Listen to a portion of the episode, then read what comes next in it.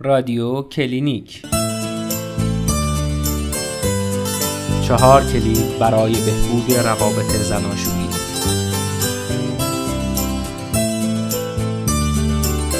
امیر قنوری روانشناس بالینی. کلید سوم ارزش گذاری.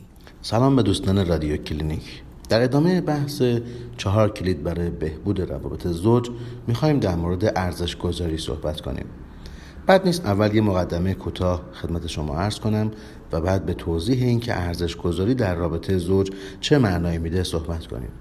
تقریبا همه آدم ها از همون اولی که به فکر ازدواج کردن میفتن قصد خاصی دارن.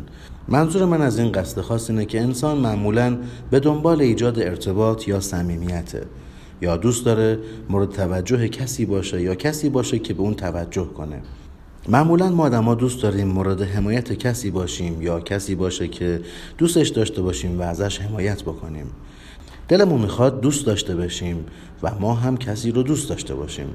مورد احترام باشیم تعلق خاطر داشته باشیم و به طور کلی قصد ما از ازدواج کردن می‌تونیم بگیم. این هستش که به دنبال رفع نیازهای روانی، عاطفی، جسمی، اجتماعی و انواعی از تمام نیازهای خودمون هستیم.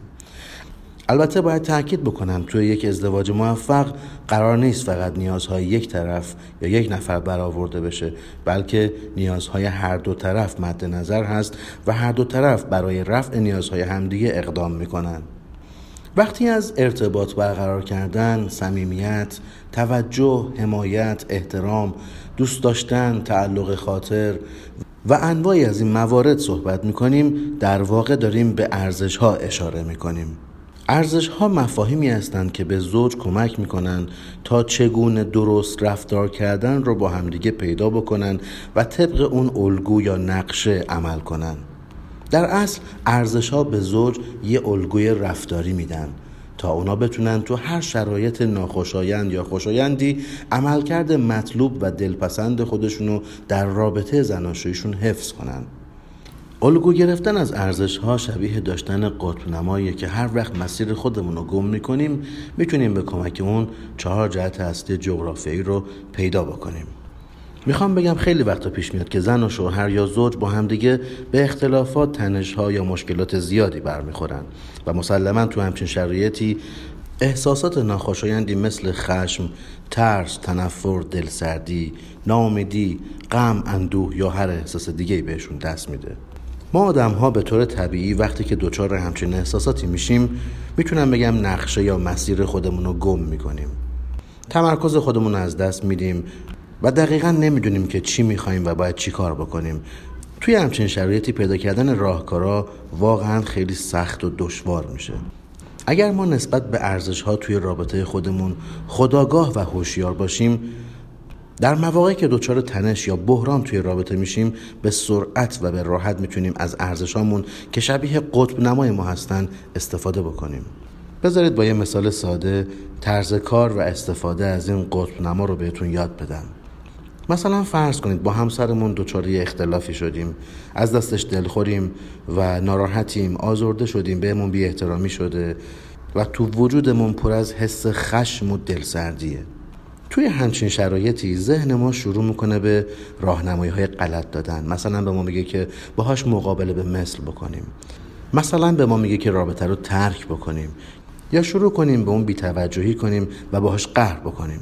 در واقع ذهن ما پر میشه از گفتگوهای خسمانه یا انتقام جویانه. مطمئنا توی همچین لحظاتی ما ارزش های خودمون یا همون قطب نماهای خودمون رو گم کردیم. و استعداد اینو داریم که در اون لحظه هر آنچه رو که ذهنمون بهمون بگه گوش کنیم و انجام بدیم. و مسلما با انجام این دستورات به تخریب رابطه خودمون دست می‌زنیم. ما آدم ها معمولا توی همچین شرایطی توی ذهنیت های خودمون غرق میشیم. هر داستانی که ذهنمون درباره همسرمون میگه رو باور می‌کنیم. درست مثل یه قایق بادبانی که وسط دریا گم شده جهت خودشو گم کرده و نمی‌دونه مقصدش کجاست. بنابراین بادها اجازه پیدا می‌کنن که اونو به هر سمت و سویی که می‌خوان بکشن و با خودشون ببرن. حالا اگر در چنین شرایطی ما دوباره به ارزش های خودمون رجوع کنیم مثلا بگیم که من قصدم از ازدواج کردن و داشتن یه شریک یا همسر داشتن صمیمیت و برقراری صمیمیت تو رابطه و زندگیم بود قطعا دوباره می‌تونم علا رقم دلخوری ها و مشکلات مسیر رفتاری خودم رو و اینکه چگونه باید به اون برخورد کنم رو پیدا می‌کنم. اگر زوجها به جای اطاعت از ذهنیت ها و قضاوت هاشون تو برخورد با همدیگه از ارزش های درونی خودشون تبعیت یا اطاعت کنن بسیاری از مشکلات اونا یا حل میشن یا اصلا به وجود نمیان. شاید لازم باشه به جای توجه و تمرکز روی ساخت پرداخته های ذهنمون تمام نیروی عملی خودمون رو برای انجام اقداماتی که در جهت ارزش های درونیمون هست بذاریم. ما باید طرز کار با قطب نماهای خودمون رو یاد بگیریم.